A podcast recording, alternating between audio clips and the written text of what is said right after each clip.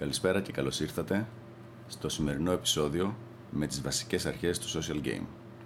Είμαι ο Νοήμων και μαζί σήμερα έχουμε τον Alpha Lover Γεια σας παιδιά και από μένα. και θα μιλήσουμε σήμερα για το game στην Ελλάδα. Ο Alpha Lover δεν είναι κάποιος τυχαίος στο συγκεκριμένο θέμα. Χωρίς να δώσουμε υπερβολικά πολλές λεπτομέρειες, έχει κάνει πάνω από 2.500 approach, ενώ είναι μόλις 20 χρονών, κάτι για το οποίο από μένα έχει maximum respect, maximum, και θα μιλήσουμε εκεί για αυτό το θέμα και για ποιο λόγο υπήρχαν τα καλά και τα στραβά της συγκεκριμένης ε, υπόθεσης. Πες μας λοιπόν για την εμπειρία σου. Πώς ξεκίνησες να κάνεις αυτό το πράγμα και πώς έφτασες να κάνεις 2.500 approaches; Είχα έρθει φοιτητής αρχικά για, από επαρχία για σπουδές στην Αθήνα και ήμουν μπακούρος, χωρίς να έχω κανένα κοπενάκι. Άρχισα έψαχνα από εδώ, από εκεί, γκούγκλιζα πώς να βρεις γκόμενα, πώς να τη ρίξεις και ένα σωρό ακόμα σχετικά.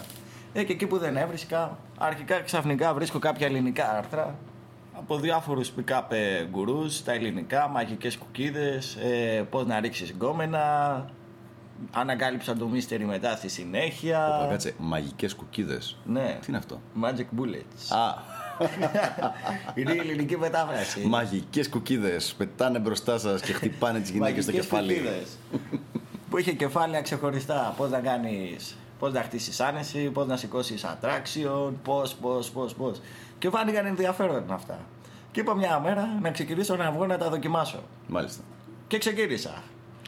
Κάθε μέρα 30 με 40 ανοίγματα, τις καθημερινές. Κάθε μέρα. Κάθε μέρα, τις καθημερινές. Πού πήγαινες, πού πήγαινες ρε φίλε; Ξεκινούσες. Δεν θα κάνεις μέχρι μέσα στο λεωφορείο 2-3 ανοίγματα για να πας στη σχολή; Ναι. Ε, μετά κανένα μέσα στο μετρό. Ε, συνέχισε στη σχολή εκεί πέρα πιο χαλαρές φάσεις λίγο warm. Μετά καμιά βολτούλα σύνταγμα Ακρόπολη. Μετά δεν θα επέστρεφες σπίτι. Σωστό Το θα και κάνεις και εκεί πώς, έτσι θα επέστρεφες. Αυτό πρέπει να σε βοήθησε και πάρα πολύ στο να βγάλεις το, το φόβο ας πούμε του approach anxiety έτσι. Ναι, απρόγκη ταξίδι δεν υπήρχε καθόλου. Αλήθεια. Σχεδόν. Ήταν πολύ ελάχιστο, δεν ήταν καν υπολογίσιμο. Δεν είχα ποτέ κάτι τέτοιο. Ίσως είχα στο πρώτο και στο δεύτερο άνοιγμα της κάθε μέρα. Μετά που ήταν κάτι συνειδητό, μιλούσα μέχρι και στις πέτρες. Μπράβο, μπράβο. Πολύ ωραίο αυτό. Πολύ ωραίο αυτό. Δυστυχώς όμως από ό,τι μου έχεις πει τα τελικά αποτελέσματα αυτής της διαδικασίας δεν ήταν και τα καλύτερα. Δεν ήταν και τα καλύτερα. Για πες μας. Δεν ήταν καθόλου καλά. Ήταν χάλια, ήταν άσχημα. Τι πιστεύεις τι φταίει γι' αυτό; Μπορείς να σκεφτείς κάτι. Ή μάλλον πες μας πρώτα τι αποτελέσματα ήταν αυτά. Δηλαδή. Το αποτέλεσμα ήταν ε, τίποτα, μηδέν στο πηλίκο. Μηδέν. Και αν θέλετε και να γελάσουμε λίγο, Ναι. ένα kiss close με ένα μπάζο χοντρή στον γκάζι μια μέρα εκεί πέρα που έτυχε. Που έτυχε και πέτυχε μάλιστα. λοιπόν, έκανες λοιπόν 2.500 approach περίπου και δεν υπήρχε κανένα αποτέλεσμα. Κανένα. Μάλιστα. Και κάποια από αυτά, από ό,τι μου λες, ήταν και ψηλό warm, δηλαδή μέσα στη σχολή. Ναι, ούτε στη σχολή υπήρχε Ούτε αποτέλεσμα. Στη σχολή ε, βασικά έλεγα και τις κοπέλες να βγούμε για καφέ, να πάμε από εδώ από εκεί και δεν ακολουθούσαν καν. Βέβαια, εγώ που σε ξέρω τους, τελε- το τελευταίο χρόνο, ας πούμε, μετά από αυτή τη διαδικασία, αυτό που μου περιγράφεις είναι τελείως έξω από την πραγματικότητα που σε έχω δει. Γιατί για όσους δεν τον ξέρετε τον Alpha Lover, είναι πραγματικά ο τύπος που μονίμως κυκλοφορεί και έχει 5-6 γυναίκες από πίσω να τον ακολουθούν, ρε παιδί μου. Πώς είναι, προχωράει η χίνα και είναι από πίσω τα μικρά χινάκια και ακολουθούν. Εμένα αυτό μου θυμίζει, αυτό μου θυμίζει. Το βλέπω συχνά. Δηλαδή, προχωράς εσύ μπροστά, είσαι και στα, στα παλιά στα παπούτσια να σε ακολουθούν, ρε παιδί μου, και απλά ακολουθούν τα κοριτσάκια από πίσω. Πολύ μεγάλη διαφορά. Αλλά από την άλλη, από ό,τι καταλαβαίνω, αυτές τις κοπέλες που σου λέω τώρα δεν τις έχεις βγάλει μέσω cold approach. Όχι, κυρίως μέσω warm. Μέσω worm, καταλαβαίνω. Και εδώ είναι το βασικό μας θέμα λοιπόν σήμερα το οποίο θα μιλήσουμε. Το οποίο είναι το game στην Ελλάδα και με πο- με ποιο τρόπο διαφοροποιείται από το game σε άλλες χώρες. Εγώ είχα προσωπικά την ευκαιρία να ζήσω αρκετά χρόνια στην Αμερική. Αρκετό καιρό, δηλαδή μια πενταετία full time εκεί. Οπότε είδα πόσο διαφορετικά είναι τα πράγματα. Και όταν λέμε είναι διαφορετικά, δεν είναι ότι είναι πιο εύκολα ή πιο δύσκολα. Είναι ανάλογα με το τι θέλεις να πετύχεις. Ένας βασικός διαχωρισμός που κάνω είναι το game που γίνεται στις αγγλοσαξονικές χώρες με το game που γίνεται στις μεσογειακές και τις λατινικές, λατινοαμερικάνικες χώρες. Είναι πάρα πολύ διαφορετικό και θα δώσω κάποια συγκεκριμένα παραδείγματα. Στο θέμα του κλαμπ, ας πούμε. Ναι. Στην Αμερική, οι γυναίκες που πάνε στο κλαμπ πάνε για να κάνουν socializing. Πάνε δηλαδή για να γνωρίσουν κόσμο. Είναι ανοιχτές στο να γνωρίσουν κόσμο. Αυτό δεν σημαίνει ότι είναι ανοιχτές να γνωρίσουν τον κάθε ωμέγα, αλλά είναι ανοιχτές στο να γνωρίσουν κόσμο. Οι γυναίκες στις άλλες κουλτούρες που λέγαμε τώρα, όπως και στην Ελλάδα, συνήθως πάνε στο κλαμπ για να κάνουν απλά parading. Δηλαδή, απλά για να δείξουν πόσο ωραίες είναι και να πούνε ότι πήγανε στο μαγαζί. Δεν υπάρχει δηλαδή ένα πρακτικό Και να κάνουν ένα check-in στο facebook. και να κάνουν ένα check-in. Δηλαδή είναι, είναι θέμα φιγούρας. Ναι. Είναι θέμα φιγούρας. Ναι. Αυτό το έχεις παρατηρήσει στη από τη δική σου εμπειρία; Το έχω παρατηρήσει πολλές φορές ότι είναι το κλασικό. Θα βγουν 4-5 κοπελίτσες σε ένα τραπεζάκι, δεν θα μιλήσουν σε κανένα. Αν την πέσει κανένας μπάκουρος ε, του μαγαζιού εκεί πέρα, θα του μιλήσουν λίγο ευγενικά ή θα του στρίψουν κατευθείαν το κεφάλι. Μμμ. Ή το άλλο να, του μιλήσει, να τους μιλήσει για λίγο κανένα νατσουράλι του μαγαζιού εκεί πέρα. Ω, εκεί θα χαρούν φυσικά. Εκεί θα χαρούν για λίγο, αλλά το νατσουράλι θα μιλήσει και εσείς δίπλα και εσείς δίπλα, γιατί αυτό κάνει καλύτερα από όλους μας. Μπράβο. Εδώ ακριβώς λοιπόν με αυτό που είπες μας φέρνεις στο δεύτερο σημείο. Στο οποίο είναι με ποιο τρόπο παίρνουν οι γυναίκες validation. Δηλαδή εννοώ με ποιο τρόπο ανεβαίνουν ψυχολογικά και οι ίδιες και ανεβαίνουν στο κοινωνικό pecking order της παρέας τους. Και αυτό είναι μια πάρα πολύ βασική διαφορά σε σχέση με την Ελλάδα και το εξωτερικό. Και πάλι αν βάλουμε την Ελλάδα ότι είναι μέσα στις μεσογειακές χώρες. Και το ίδιο συμβαίνει στις περισσότερες μεσογειακές και λατινοαμερικάνικες χώρες. Δηλαδή, στην Αμερική, στην Αγγλία, στην Νορβηγία, μια γυναίκα ανεβαίνει σε στάτους, της φτιάχνει τη διάθεση, την βλέπουν σαν ωραία γυναίκα και θυμητή στην παρέα της, όταν κάποιος της την πέσει. Έρθει ένας ωραίος άντρας, ας πούμε, και της μιλήσει. Στην Ελλάδα και στις υπόλοιπες χώρες, τις μεσογειακές, το validation το παίρνει όχι όταν της μιλήσει ο άλλος, όταν του ρίξει χιλόπιτα. Ναι. Αυτό λοιπόν είναι μια τεράστια διαφορά γιατί σημαίνει ότι οι γυναίκες γίνονται train, εκπαιδεύονται για να έχουν μια συμπεριφορά η οποία δεν έχει win-win σχεδόν σε καμία κατάσταση. Βέβαια, για όσους έχουν διαβάσει το Sex and Rank, είναι αγαπημένο θέμα της τον τελευταίο καιρό, λέει μέσα ξεκάθαρα ότι το default μηχανισμός της γυναίκας είναι να λέει όχι. Και είναι σωστό αυτό γιατί, Σωστό. ναι, λόγω της μεγάλης προσπάθειας που πρέπει μετά άμα πει ναι να έχει με το παιδί και όλα αυτά τα πράγματα. Αλλά 400 ώρια, αν δεν κάνω λάθος, έχει γίνει. συνολικά. Ναι. Ενώ εμείς έχουμε κάτι εκατομμύρια Ναι. κάθε φορά. Ναι. Take that. Λοιπόν, το θέμα όμως είναι ότι όταν ο μηχανισμός, η συμπεριφορά μάλλον, η οποία ανταμείβεται και προσωπικά και κοινωνικά είναι το να ρίξει τη χιλόπιτα, ακόμα και αν αυτή είναι μόνη της κακομήρα, δεν- έχει να πάει με άντρα δεν ξέρω κι εγώ πόσο καιρό και όλα αυτά, είναι ένα πολύ δύσκολο παιχνίδι ε, να το πειράξεις και να το χακάρεις με απλό cold approach. Ναι. Γι' αυτό και είναι ο βασικός λόγος που είναι πάρα πολύ δύσκολο το να παίξει το σύστημα του cold approach στην Ελλάδα. Πρόσεξε τώρα, όταν λέμε πολύ δύσκολο, δεν σημαίνει ότι δεν γίνεται. Γίνεται. Γίνεται. Αλλά δεν είναι τόσο εύκολο όσο είναι σε άλλες χώρες για τους λόγους που μόλις είπαμε. Οπότε τι κάνεις αυτόν τον καιρό εσύ με το θέμα του game, Socializing. socializing. Πιο συγκεκριμένα, Δηλαδή, κοιτάω να γνωρίσω όσο περισσότερο κόσμο γίνεται κάθε μέρα. Ναι. Από, από σχολή, από άλλες δραστηριότητες χορό, από διάφορες άφορες συμμετοχές σε δραστηριότητες, ποδόσφαιρο, μπάσκετ ή οτιδήποτε άλλο κάνω και γνωρίζω συνέχεια κόσμο. Ο κύριος, η κύρια πηγή που γνωρίζω κόσμο είναι η σχολή. μάλιστα. Είμαι σε μια σχολή με αναλογία 70% γυναίκες. Ω, πολύ καλό αυτό. Ναι. Και δεν μπο- δέχομαι σε καμία περίπτωση να αφήνω κάτι τέτοιο ανεκμετάλλευτο. Μπράβο, μπράβο. μπράβο. Κοιτάω κάθε μέρα να γνωρίζω τουλάχιστον δύο με τρεις κοπέλες. Σίγουρα όλες, κάθε, μια- κάθε νέα γνωριμία δεν θα έρθει και στο κλαμπ μαζί μου ή για καφέ ή οπουδήποτε αλλού. Αλλά ένα μεγάλο μέρος από αυτές θα ακολουθήσουν αργά ή γρήγορα. Και όντως το έχω δει ότι σε ακολουθούν και respect για και η αυτό το γνωριμία ξαναλέω. πάει κυρίως. Η φίλη μου γνωρίζει τη φίλη της, η φίλη της φίλης. Καταλήγω να βγαίνω με τη φίλη της φίλης της φίλης και πάει λέγοντας. Και πάει λέγοντας το πράγμα. Και με την πρώτη φι- την κοπέλα που είχα γνωρίσει στην αρχή μπορεί τώρα να έχουμε ξεκόψει, αλλά συνεχίζω να βγαίνω με αυτή που έχουμε γνωρίσει. Και, σε... Με δύο range παρακάτω. Με δύο δηλαδή. range παρακάτω, αυτό. Ακριβώς. Μπράβο, πολύ ωραία, πολύ Ναι. σωστό. εδώ ακριβώς υπήρχαν κάποια άρθρα τα οποία είχε γράψει ένας γνωστός Πουάς, ο Ρους, Ρους V, δεν ξέρω αν το ξέρεις. Αυτός τι κάνει, Μου πάει διέφυγε. από χώρα σε χώρα, μένει εκεί πέρα από 3 έως 6 μήνες, ζει πραγματικά εκεί, ψιλομαθαίνει και τη γλώσσα, βγαίνει, κάνει day game και night game σε club, solo βέβαια, solo αρκούδα, Ναι. χωρίς social ε, game και μετά στο τέλος φεύγοντας αφού έχει χτυπήσει καμιά δεκαριά από 7 έως 10 γυναίκες ας πούμε εκεί μέσα στο το εξάμεινο γράφει ένα βιβλίο ουσιαστικά για το πώς να είσαι maximum ε, effective, πιο αποτελεσματικός στο να ρίχνεις τις γυναίκες σε αυτή τη χώρα. Στην, Σε- Ε- στην Ελλάδα δεν έχει έρθει ακόμα. Προσπαθώ να τον φέρω, να τον καλέσω, το, το έχω πει. Α, δηλαδή αυτός πάει σε κάθε χώρα. Α σου πω που έχει πάει. Έχει πάει Δανία, έχει πάει Βραζιλία, έχει πάει Αργεντινή, έχει πάει Ισλανδία, έχει πάει Ολλανδία, έχει πάει Ουκρανία, Ρουμανία. εμ, έχει πάει σε πολλές χώρες και έχει γράψει ένα βιβλίο για κάθε ένα από αυτά. Για κάθε χώρα, δηλαδή πώς να ρίξεις τις γυναίκες στην Ακριβώς. Ουκρανία, στη Δανία κτλ. Και τι λέει τώρα; Να κάνω μια πρόταση πρώτα. Πριν πούμε, Πες, για επειδή πες. ακούγεται πολύ γάματο, να μαζέψουμε όλοι υπογραφές, να το φέρουμε αυτόν τον Να τύπο. τον εδώ. φέρουμε τον άνθρωπο εδώ πέρα. Να του πληρώσουμε και τη διαμονή. Να δούμε ποιος το λέει στο Slick μετά αυτό. Slick το κοινό λέει ότι θέλουμε να φέρεις το, το Rus V εδώ πέρα να μας κάνει σεμινάριο. λοιπόν, και τι λέει; Ότι Αργεντινή με Βραζιλία Ναι. που είναι γειτονικές χώρες και μάλιστα είναι και οι δυο ε, λατινοαμερικάνικες. Ναι. Τεράστια, απίστευτη διαφορά στο game.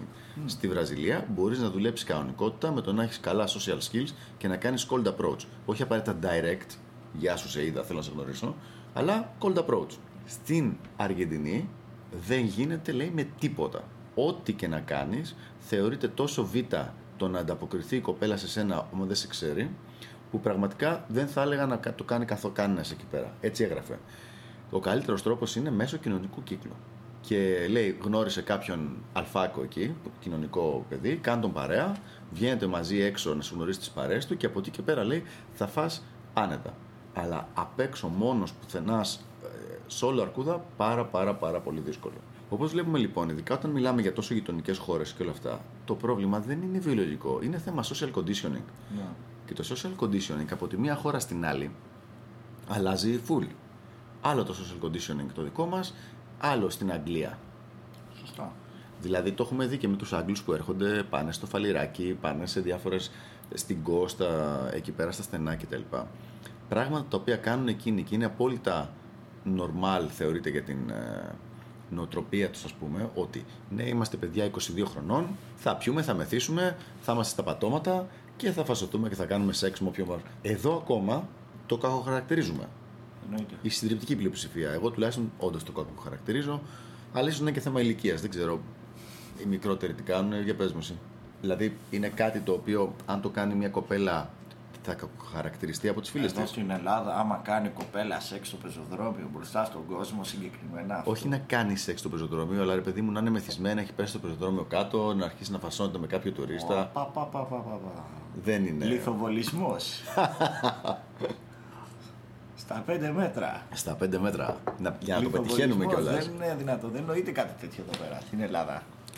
Λοιπόν, δεν θα μπω σε κουβέντα για το κατά Ναι. πόσο είναι σωστό ή όχι αυτό. Ναι. Αλλά είναι πάρα πολύ σημαντικό για όλους μας να καταλάβουμε ότι υπάρχουν αυτές οι διαφορές. Δηλαδή, το 2008 είχα κάνει μια τουρνέ στην Αμερική 45 μέρες, γύρω-γύρω με αυτοκίνητο. Λοιπόν, υπήρχαν πολλές, όχι πολλές, υπήρχαν αρκετές περιπτώσεις όπου εγώ ήμουν είχα πάει εκείνη τη μέρα μόνο στο μαγαζί, πουθενάς ρε παιδί μου, δεν έχω ξαναπάει, δεν έχω ξαναμπεί μέσα κτλ.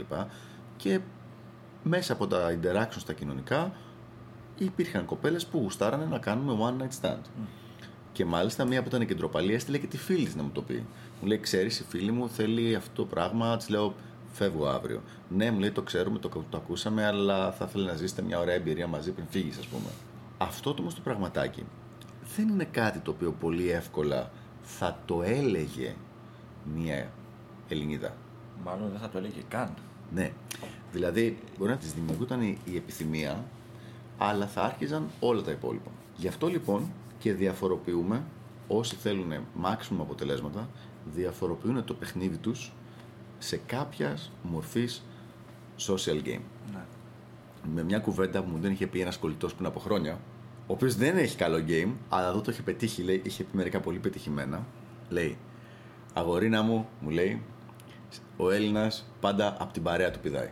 Και αυτό το πράγμα έχει σχέση με το πόσο ασφαλής αισθάνεται η κοπέλα, ασφαλής και σε επίπεδο φυσικό και ότι σε ξέρει και ότι υπάρχει αποδοχή από τους υπόλοιπους ως προς το άτομό σου αν ανήκεις σε αυτή την παρέα. Οπότε είναι κοινωνικά αποδεκτό το να σου κάτσει, ας πούμε. Δεν θα σου πει δηλαδή κανένας και καμία. Τίποτα. Ναι. Επειδή πήγες και πηδήθηκε με αυτό. Και επειδή πήγες και μίλησες, δηλαδή, εγώ είμαι σίγουρος ότι την κοπελίτσα που σου έλεγα χθες, που γνωριστήκαμε και ανταλλάξαμε τέτοια, ότι μετά οι φίλοι της και ο φίλος της που ήταν μαζί, αυτοί ήταν ζευγάρι Ναι. οι άλλοι δύο. Το οποίο Α, σημαίνει ότι πραγματικά θα ήθελαν να την ξεφορτωθούν Ναι. εκείνη την ώρα. Δεν έχει σημασία, είμαι σίγουρος ότι μετά τη τα χώσανε. Και ας- Και α ήταν μόνη της αυτή η φανατζού. Ναι, ναι. Γιατί, γιατί από πού και ως πού, από πού τον ξέρεις, γιατί γιατί και τα λοιπά και τα σωστό, λοιπά. Γιατί σου μίλησε. Λοιπόν, Πού να ξεκανεί και πρόταση αγώνα. Έλατε. Ε, στο Just το γλίτωσα. Στο Just. Οπότε το game το οποίο θα κάνει ο καθένας εξαρτάται από τη χώρα στην οποία βρίσκεται. Όταν είχα πρωτοαρχίσει να ασχολούμαι με, το, με game, πιο πολύ με θέματα πηγιού, είχε έρθει ο ξαδερφό μου, ο οποίος είναι λίγο μικρότερος από μένα και μια δεκαετία χρόνια, αλλά και πάλι δεν είναι παιδάκι. Έτσι. Και μου λέει, αν ήμουνα τώρα, μου λέει, 18 χρονών και ξεκινούσα τώρα να βγαίνω και να κάνω, τι θα μου έλεγες να κάνω στην Ελλάδα; Θα σου λέγα, λέω πολύ απλά, να φύγεις. Γιατί; Θα σου πω γιατί. Όσο είσαι μικρός, Ναι. η Ελλάδα δεν είναι καλή χώρα για game. Δεν είναι. Γιατί χρειάζεται να χτίσεις πράγματα το οποίο είναι ένα, δηλαδή να έχεις ένα social value. Ναι. Ωραία. Όταν λοιπόν ξεκινάς μικρός και δεν έχεις social value, έχεις μεγάλο μειονέκτημα σε σχέση με τον κόσμο που έχεις social value. Και όταν λέμε social value, μην περιμένεις έναν αλφάρα 60 χρονών, ο οποίος να έχει ένα δικό του κανάλι, κάτι τέτοιο. Σου μιλάω για τον τυπικό, έναν καλό ας πούμε 35 που έχει ένα ωραίο αυτοκίνητο, το σπίτι του, το εξωσικό του, όλα αυτά τα πράγματα. Λοιπόν, για ποιο λόγο λοιπόν να είσαι σε ένα χώρο στο οποίο να έχει σημασία αυτό; Ιδανικά, εγώ θα έλεγα, φεύγει κάποιος από την Ελλάδα γύρω στα 18, 20, 22, πάει μερική για σπουδές και μεταπτυχιακά. Εκεί μπορεί να κάνει μια χαρά με το καθεστώς του cold approach και του πηγιού που λέγαμε. Μια χαρά. Κόλλητη στο approach του Θεού εκεί. Ναι, ναι, ναι. Βάλε. ναι άμα δεν έχεις δηλαδή. Κοίταξε, η αλήθεια είναι ότι η συντριπτική πλειοψηφία των Αμερικάνων δεν έχουν game. Αλλά απ' την άλλη δεν έχουν και η συντριπτική πλειοψηφία των Ελλήνων. Ναι. Δηλαδή, κανονικά είναι σαν να, σαν να κλέβεις εκκλησία τις περισσότερες φορές. Στην Αμερική, λοιπόν, μου τόσο μεγάλη χώρα, τόσο πολλοί κόσμος, υπάρχουν τόσο πολλές διαφορετικές ε, φατρίες από παντού που μπορούν να γίνουν ε, πράγματα. Πιστεύω ότι αξίζει περισσότερο να κάτσεις εκεί μέχρι τα 28 σου, ας πούμε. Και μετά γυρίζοντας πίσω, εγώ αυτό έκανα δηλαδή, να μπορείς να παίξεις ένα λίγο πιο game το οποίο να βασίζεται σε social value και social skills και αυτά. Η επόμενη καλύτερη λύση είναι αυτό που έκανες και είναι η δεύτερη φορά που σου δίνω respect που τα κατάφερες τόσο πολύ καλά και μπήκες ψηλά στο, στη σχολή σου σε επίπεδο. Δεν ξέρω πώς να το πω τώρα αυτό. Πολιτικό, σε επίπεδο Ναι. κάποιας οργάνωσης, πολιτικής οργάνωσης. Ο Αλφα Λάβερ εδώ πήγε πάρα πολύ καλά στις εκλογές τελευταίες. Το οποίο σημαίνει ότι τώρα τον ξέρει πάρα πολλοί κόσμος και όταν πάει και μιλάει σε κάποιον ή σε κάποιον, δεν είναι πουθενάς πια απλά ένας ακόμα φοιτητής. Ε, έχεις δει, βέβαια είναι κάτι πολύ πρόσφατο τώρα αυτό τη μέρα που το ηχογραφούμε, αλλά έχεις δει καθόλου διαφορά ως τώρα; Ναι. Καταρχάς σου λένε όλοι μπράβο. Ναι. Συγχαρητήρια. Αυτό- Το περιμέναμε από σένα και άλλα ένα σώρο. Είσαι διαφορετικό, είσαι κάποιος μέσα στη σχολή, σε ξέρουν όλοι. Είναι Θέλω. κάποια άτομα που επέλεξαν το πρόσωπό σου ε, ως κάτι καλό για τη σχολή ή το σχολείο που ανήκεις. Και σε ψηφίσανε. Ναι. Ε, αυτοί τώρα είναι πολύ πολύ πιο πιθανό να σε ακολουθήσουν έξω γιατί θέλουν να, να δικαιολογήσουν και την επιλογή που κάνουν στον εαυτό τους. Και δεύτερο, από τη στιγμή που, που ήσουν ας πούμε το, πώς το, λένε, το άλογο που κέρδισε τον υπόδρομο, που πήγε τόσο καλά, πια είσαι ψηλά στο pecking order, οπότε θέλουν να είναι μαζί με τον νικητή. Η ψήφος είναι κατά τη γνώμη μου μια επένδυση που έκανα προ εσένα. Μια επένδυση και θέλω να τη δικαιολογήσουν συνέχεια. Και δεν αποκλείεται το ενδεχόμενο να ξαναεπενδύσουν εκεί πάνω. Μπράβο. Και αλτινιά. Ναι, είναι ακριβώς έτσι. ακριβώς έτσι. Ωραία. Τι άλλο θα θέλετε να συζητήσουμε. Εγώ για αυτό τις- να συνοψίσουμε λίγο ότι αυτό που είπε που είπαμε πριν για την παρέα. Ναι. Να πούμε λίγο εδώ στο κοινό που μας ακούει. Ότι αν δεν μπορούν σώνει και καλά κάνουν cold approach στην Ελλάδα που είναι και δύσκολο, να κοιτάξουν μέσω παρέας. Ναι. Αυτό που είπε και ο φίλος σου. Ο Έλληνας πηδάει πάντο, πάντοτε μέσα από την παρέα του. Δηλαδή, ξέρεις πέντε άτομα, πέστα και πέστα να φέρουν τις φίλες τους. άμα το κάθε άτομο φέρει από πέντε φίλου του ή φίλους του, γνωρίζεις 25 άτομα. Και Ναι. μεγιστοποιούνται οι πιθανότητες να σου την πέσει κάποια. Έτσι ακριβώς είναι. Έτσι ακριβώς. Ο λόγος που τώρα θα πάμε σε λίγο πιο προχωρημένα θέματα game, τα οποία θα τα αναλύσουμε σε άλλο podcast, αλλά σαν φύλλα οι άντρες έχουν κάποια πλεονεκτήματα και οι γυναίκες έχουν κάποια πλεονεκτήματα. Οι γυναίκες έχουν το social intelligence, το, τα δυνατά emotions, έχουν το R value το οποίο το θέλουν όλοι οι άντρες, ειδικά από αυτές που είναι αρκετά, που έχουν υψηλό R value. Έχουν αυτά τα πλεονεκτήματα και κάποια άλλα ακόμα. Το ότι μπορούν να κάνουν πιο καλά, πιο καλό comfort μεταξύ τους, το ότι δημιουργούν γρήγορα και εύκολα συμμαχίες ενώ οι άντρες είμαστε γκασμάδες και όλα αυτά τα πράγματα. Οι άντρες έχουν ένα άλλο βασικό πλεονέκτημα. Strategy και frontal lobe, logic. Ναι. Όταν λοιπόν πολλά από τα πλεονεκτήματα που έχουν οι γυναίκες μπορούμε να τα αντισταθμίσουμε εμείς χρησιμοποιώντας καθαρά νοημοσύνη το μυαλό μας δηλαδή φτιάχνοντας τη σωστή στρατηγική. Εμένα αυτός ήταν ο λόγος που πήρα το όνομα νοήμων στην αρχή. Δηλαδή πίστευα αυτό το πράγμα. Ότι μπορούμε... Αποκάλυψη, ε. το έχεις ξαναπεί; Δεν θυμάμαι, πρέπει να το έχω ξαναπεί privately, δεν θυμάμαι να το έχω πει σε ηχογράφηση, σε podcast. Λοιπόν, ότι πίστευα πραγματικά ότι μπορούμε να χρησιμοποιήσουμε την νοημοσύνη μας που μας έχει βοηθήσει να κατακτήσουμε όλο τον κόσμο και να φτιάξουμε μια ολόκληρη γη, έναν ολόκληρο πλανήτη όπως θέλουμε, στο να μπορέσουμε να, χρησιμο... να φτιάξουμε win-win σχέσεις, εμένα αυτό είναι πάντα ο σκοπός μου, με το άλλο φύλλο. Λοιπόν, αυτό ακριβώς που είπες είναι ένας πάρα πολύ ωραίος τρόπος. Δηλαδή, να υπάρχει μια στρατηγική όταν έχεις ένα καινούριο άνθρωπο στην παρέα, να τον ενθαρρύνεις κάθε δεύτερη φορά που βγαίνετε, για παράδειγμα, να φέρει φίλους του. Το πώς θα το κάνει αυτό είναι μεγάλο κεφάλαιο να. Είναι μεγάλο σε κεφάλαιο. κάποιο άλλο. Είναι μεγάλο Ναι. κεφάλαιο. Ε, Εγώ απλά, το πιο Γίνεται απλό- πάντως. Γίνεται. Το πιο απλό πράγμα που λέω είναι κανόνισε να φέρεις κάποιο κόσμο να έχουμε έτσι μπουγιό την επόμενη φορά. Πολλοί κόσμος, ειδικά κοπέλες, θα το δούνε ότι προσπαθείς να, τους, ε, να γνωρίσεις γκόμενες από αυτές. Δηλαδή για, για να πηδήξει. Εγώ τους το ξεκαθαρίζω. Τους λέω δεν με νοιάζει ούτε να είναι όμορφες, ούτε να είναι ελεύθερες. Λέω φέρε απλά φαν παιδιά, φαν κοριτσάκια. Τονίζεις πάντοτε να είναι άτομα με θετική διάθεση. Ναι, αυτό το πράγμα, αυτό είναι το σημαντικό. Τώρα, στους άντρες κάνουμε το ανάποδο. Γιατί υπάρχουν πάρα πολλοί άντρες, βασικά η συντριπτική πλειοψηφία, οι οποίοι θέλουν, θέλουν να έρθουν. Έχεις δει κάτι φάσεις που πετάρει, παιδί μου, ένα πουλί από πάνω, ένα αρπακτικό, κάνει έτσι, φουτάει μες στο κοπάντι, πα, φαρπάζει ένα, ένα ζώο και φεύγει. Θέλουν να κάνουν αυτό ακριβώς το πράγμα. Δηλαδή, μια διάθεση εντελώς value taking και να μην μπορείς να πεις και τίποτα, γιατί θα σου πει μετά τι, δηλαδή, η ιδιοκτησία σου είναι η κοπέλα, δεν κατάλαβα. Λοιπόν, το οποίο είναι πολύ μεγάλο λάθος. Αυτό. Και χαλάνε και κοινωνικές σχέσει. Ναι. Δεν το λένε πάντως από κακία. Το λένε μόνο επειδή μέχρι εκεί τους κόβει. Κοίταξε να δεις, από κακία σίγουρα δεν το λένε. Ναι. Να, να υπάρχει Για- εξήγηση εδώ πέρα. Αν, πισ- και πιστεύω ότι αξίζει να την πούμε. Ναι.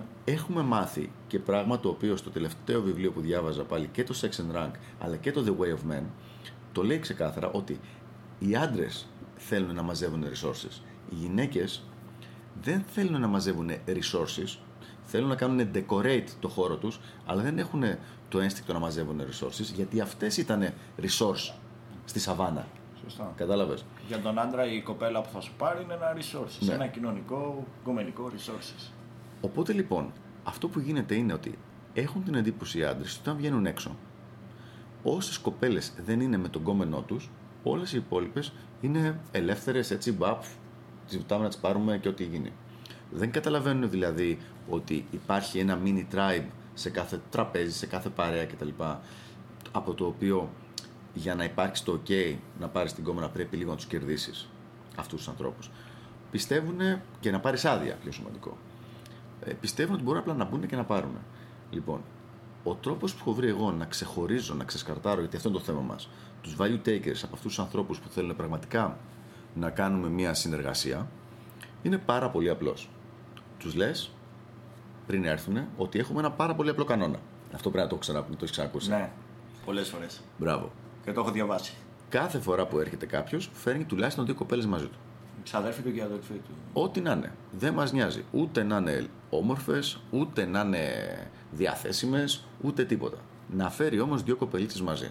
Για ποιο λόγο; Για να κρατάμε ωραίες αναλογίες, επειδή οι γυναίκες όταν βγαίνουμε έξω, αυτές είναι που δίνουν τη θετική διάθεση συνήθως και περνάμε καλά και ξέρεις, έχεις ωραίες παρουσίες να χοροπηδάνε γύρω-γύρω, να χορεύουν, να κάνουν τέτοια κτλ. Με θετική διάθεση. Λοιπόν, έχω δει πραγματικά ότι αυτό είναι το τέλειο σύστημα. Αυτός που είναι value taker δεν έχει καν το minimum intelligence, τη minimum εξυπνάδα να πει Μαγκά, θα τους πάω μία φορά την πρώην μου και την αδερφή μου, έτσι ώστε να φάω ό,τι έχουν εκεί πέρα και μετά δεν τους ξαναπάω. Όλοι οι value takers με το που ακούν ότι χρειάζονται να κάνουν το παραμικρό investment, ακόμα και σε κάτι που δεν τους ενδιαφέρει, δηλαδή το να φέρουν δύο Ναι, γυναίκες, ναι, ναι. δεν το κάνουν.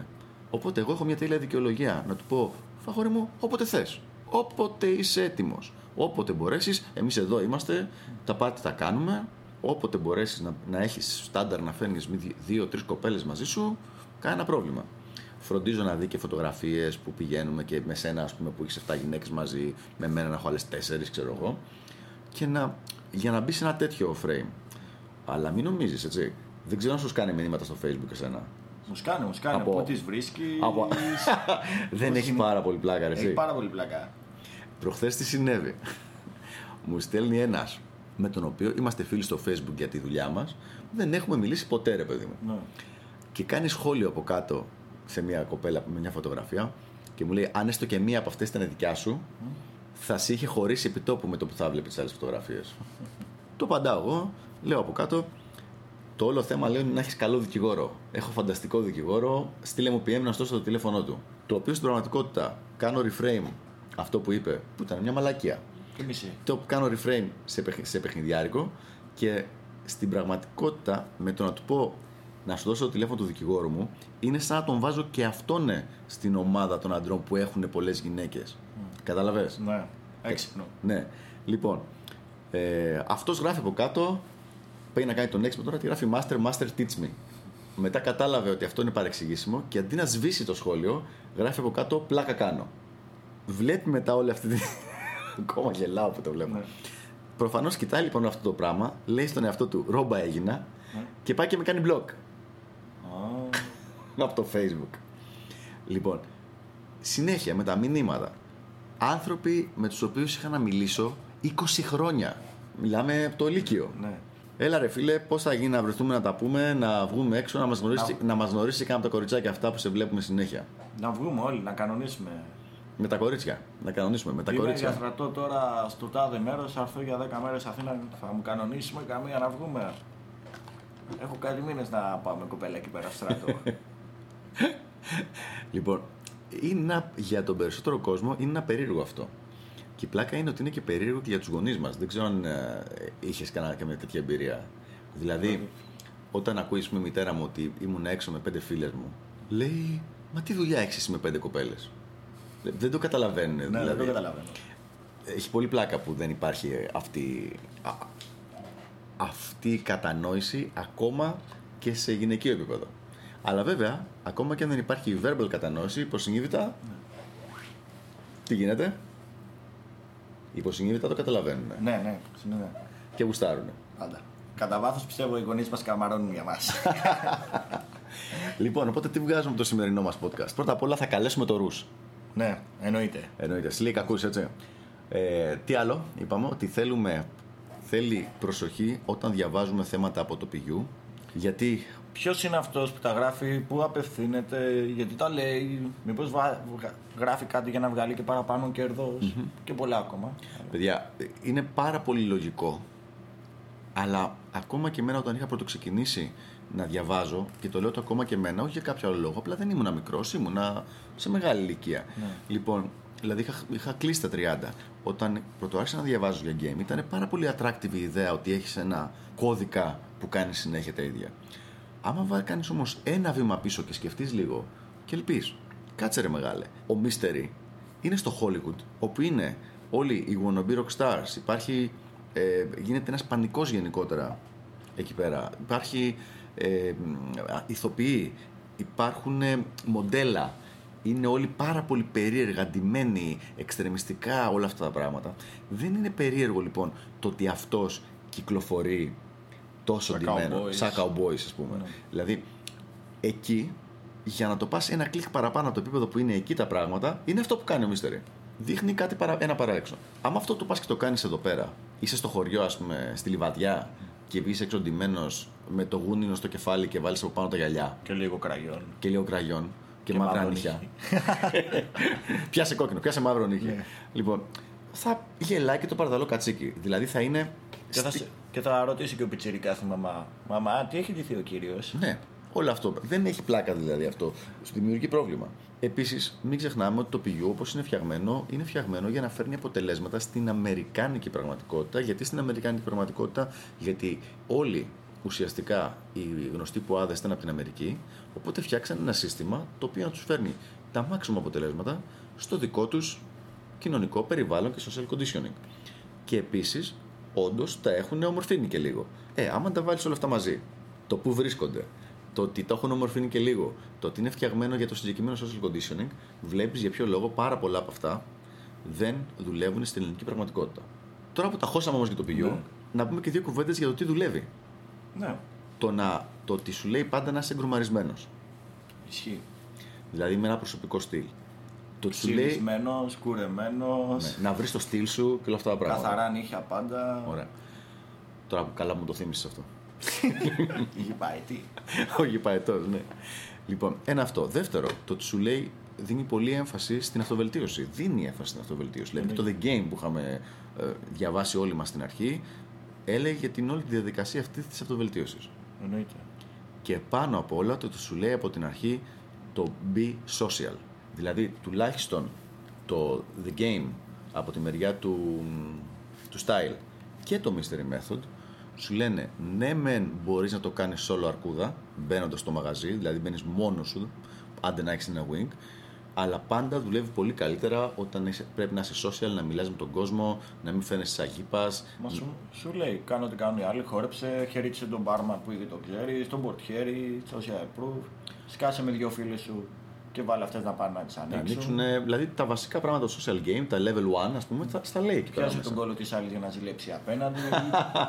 Αυτό δεν το είχα, δει- δεν το είχα διαβάσει. το λέει σίγουρα, είναι δικό σου. Παραπομπή δικιά μου. σημείωσε. Παραποπηδία λέει. Σκέφτομαι όλο τον κόσμο που διαβάζει το, το Mystery Method να πηγαίνει να χουφτώνει τις κοπέλες δίπλα για να ζηλέψουν οι άλλες.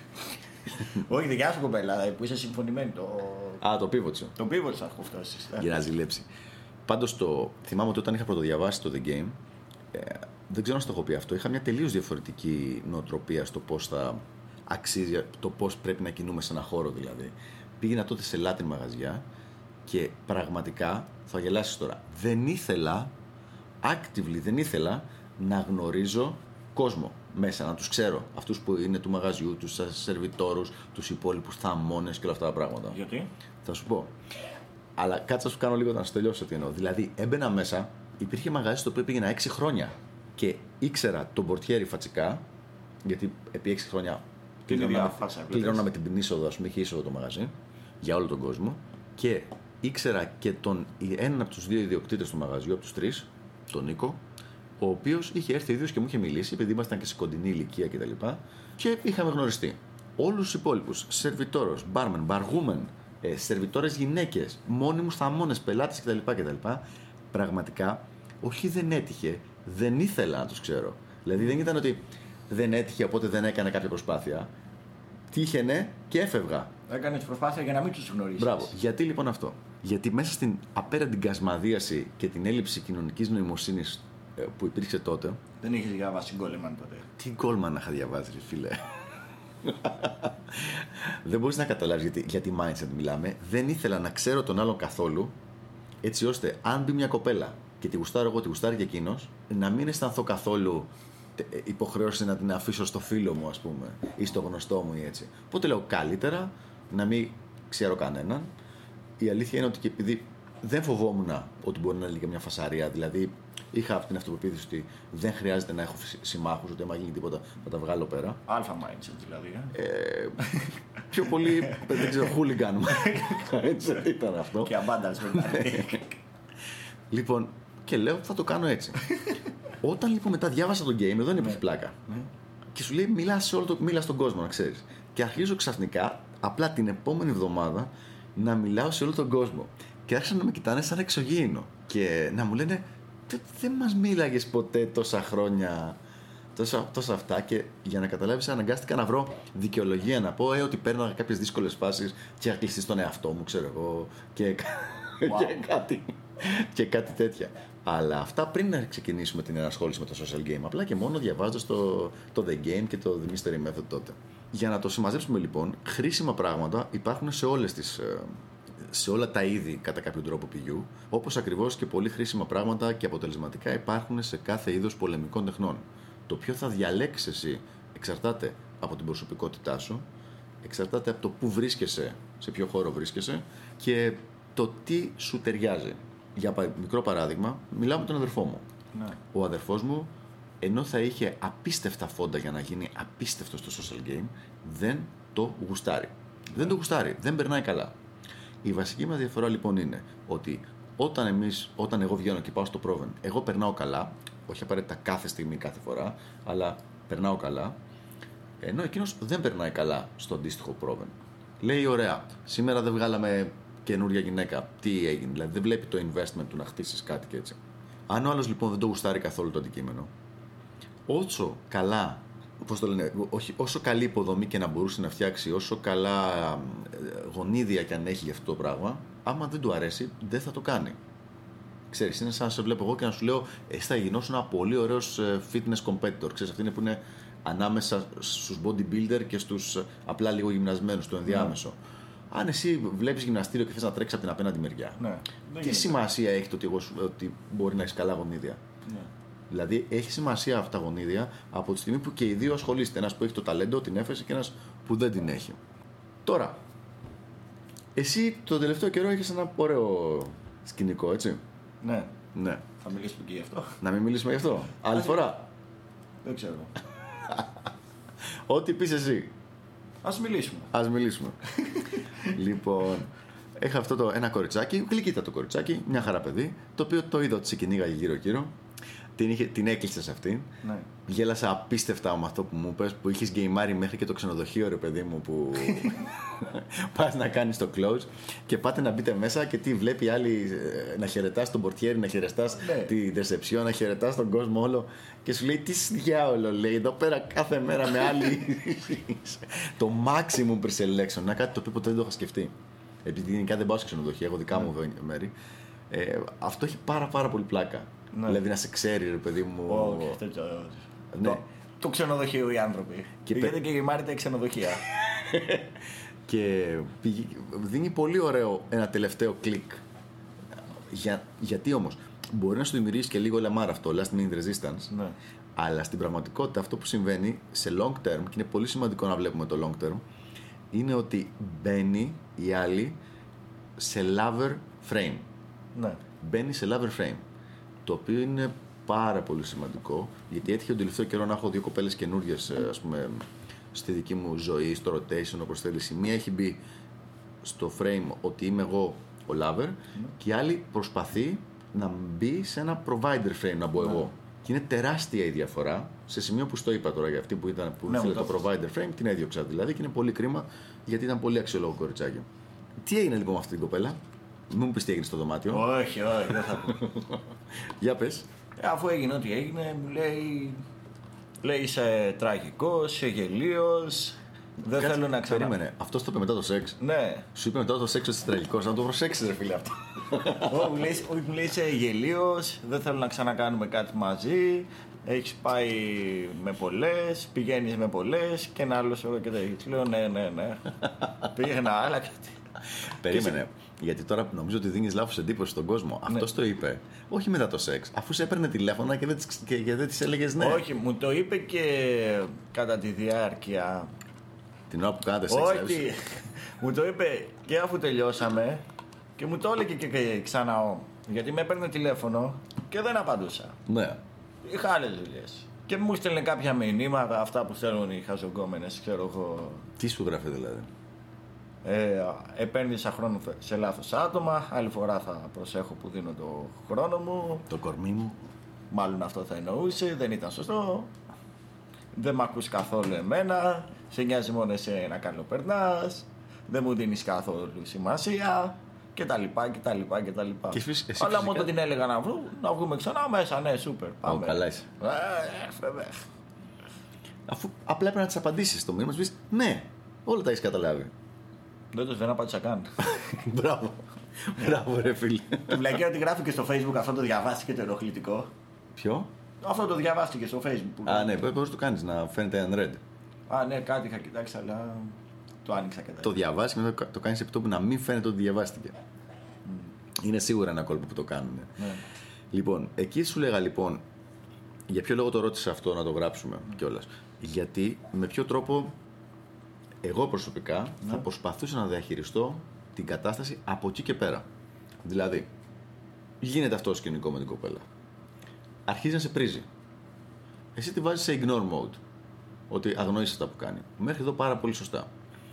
Το θέμα είναι ότι αυτό που θα συμβεί τώρα, πραγματικά νομοτελειακά, με σχεδόν καμία εξαίρεση, είναι ότι θα προσπαθεί, θα προσπαθεί, θα προσπαθεί. Κάποια στιγμή θα συχτηρίσει και θα σηκωθεί να φύγει. Ναι. Όταν σηκωθεί να φύγει, λοιπόν, εσύ χάνεις εκείνη την ώρα ένα sexual resource και χάνεις και οτιδήποτε social benefits, κοινωνικές, ε, κοινωνικά plus, ας πούμε, συν μπορεί να σου φέρει αυτή η κοπέλα. Θα μου πεις, μπορεί να σου φέρει. Θα σου πω, εγώ δεν το ξέρεις, φίλε. Ποτέ δεν το ξέρεις. Ποτέ δεν το ξέρεις. Ποτέ δεν ξέρεις κανείς ποιον ξέρει και τι μπορεί να κάνει.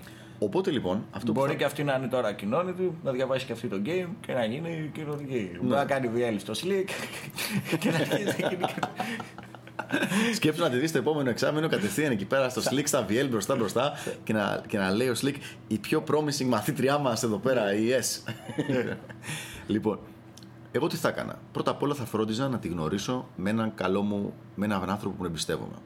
Μπορεί να είναι, ας πούμε, δεν ξέρω, ο Σκουάλ, ξέρω εγώ. Ναι. Παράδειγμα, έτσι. Και να γίνουν φίλοι αυτοί οι δύο. Μπορεί να, το, να την γνώριζες σε μένα.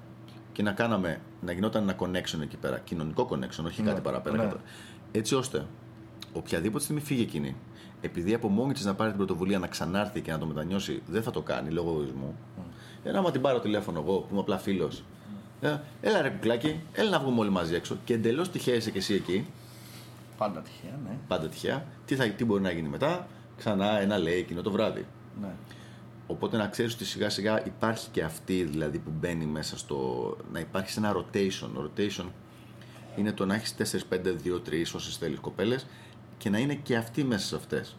Αλλά για να γίνει αυτό πρέπει να θέσει κάποιους μηχανισμούς έξυπνους. Α πούμε, αυτό που έχεις κάνει με το ξενοδοχείο, που από ό,τι μου έχεις πει έχεις πολλά δωρεάν. Ναι. Αυτό είναι πάρα πολύ έξυπνο. Ναι. Είναι, είναι μια δημιουργία υποδομής, ας πούμε. Είναι σαν να πεις ξαφνικά έχω το δικό μου σπίτι για να πηγαίνω τις γυναίκες. Εννοείται. Πηδάς τζάμπα. Πηδάς τσάμπα. Να μου πεις πώς το έκανες αυτό, έχει πλάκα, θα έχει πλάκα. Και πηδάς τζάμπα, τα αφήνεις και άνω κάτω όλα, δεν με συμμαζεύεις και τίποτα. Δεν συμμα- Αυτό κάνει και από το σπίτι σου. Μετά, άμα την πας, πρέπει να συμμαζέψεις κιόλας. Εγώ τις βάζω να συμμαζέψει, αλλά εντάξει. Εντάξει. Σηκώνεσαι, φεύγετε και οι δύο. Εκεί απλά φεύγεις. Τα παρατάς, ρίχνεις αυτό που θες να κάνεις και φεύγεις. Ναι. Αυτός ήταν ο πρώτος τρόπος λοιπόν. Ο δεύτερος τρόπος είναι όταν σου λέει να βγείτε, να της λες μονίμως να βγείτε με παρέα έτσι και να της λες να φέρνει και φίλες της μαζί. Να της πεις δηλαδή, κοίταξε, εγώ έχω να βγω σήμερα με το Λευτέρη, τον Νίκο και τον Βασίλη. Θες να έρθεις, αλλά θα πρέπει να φέρεις κάποιες φίλες σου για να μην είμαστε τέσσερις άντρες και εσύ μόνοι σου. Κατάλαβες; Ναι. Με αυτόν τον τρόπο λοιπόν, κάθε φορά που θέλει την προσοχή σου, υπάρχουν δύο τρόποι να την έχει. Αυτό θα τα, πω- θα τα πω και στο MLTR Management, Ω. αλλά είναι ωραίο το συγκεκριμένο παράδειγμα. Δηλαδή, ή θα έρχεται για σεξ μόνο, Ναι. οπότε είστε μόνοι σας, εντάξει. Ναι. Ή άμα θέλει να βγείτε έξω, ναι, μεν θα έρχεται, αλλά επειδή θα έχεις και άλλους φίλους μαζί, θα φέρνει και φίλες της μαζί. Ναι. Εγώ τ- έχω ένα, ένα από τα LTR μου, ας πούμε, είμαι μονίμως σε τέτοια φάση. Δηλαδή, όποτε μου λέει να βγούμε έξω, με εξαίρεση τα γενέθλιά της που βγαίνουμε μόνοι μας, μιλάμε κάθε φορά αυτό το πράγμα, όχι μερικές φορές. Οκ, εγώ θα είμαι εκεί πέρα με τον Νίκο, τον Θόδωρα και τον Μάκη. Πες στις φίλες σου να έρθετε να μας βρείτε. Να αράξουμε και. Μα πού να πάμε, δεν έχω πρόβλημα, το συζητάμε το που πάμε, αλλά εγώ θα είμαι με τα παιδιά. Ε, τώρα μόνη σου μην έρθεις. Και με παίρνει τηλέφωνο τελευταία στιγμή, τελικά τα κορίτσια δεν μπορούν. Και τη λέω εγώ, εντάξει κουκλί μου, άστο, τα λέμε άλλη φορά εμείς. Ναι. Δηλαδή τη το λες ότι τα λέμε άλλη φορά εμείς. Καλά. Και με αυτόν τον τρόπο, μια χαρά, Εντάξει, τι ναι. τέλος εσένα, εσύ τα κάνεις πιο καλά από μένα αυτά. Εσύ λες για την άλλη, σιγά με την καλέσω στο beach party να της δώσω value. Ναι. Και σου λέω, εγώ, μα πώς θα την κλείσεις άμα δεν τη φέρεις στο beach party; λοιπόν, άλλο. Αυτά. Αυτά. Είχαμε να πούμε, τα, τα είπαμε όλα. Νομίζω τα καλύψαμε. Είμαστε εδώ πέρα 45 λεπτά τα λέμε. Ω, το πιο τα μεγάλο. λείψαμε. ε, το πιο Το πιο μεγάλο. μεγάλο, εντάξει. Ever. τέλεια, τέλεια, σούπερ. Οπότε ευχαριστούμε που μας ακούσατε. Να είστε καλά. Είμαι ο Νοήμων Και είμαι ο Αλφα Lover. και τα ξαναλέμε σύντομα. Γεια χαρά.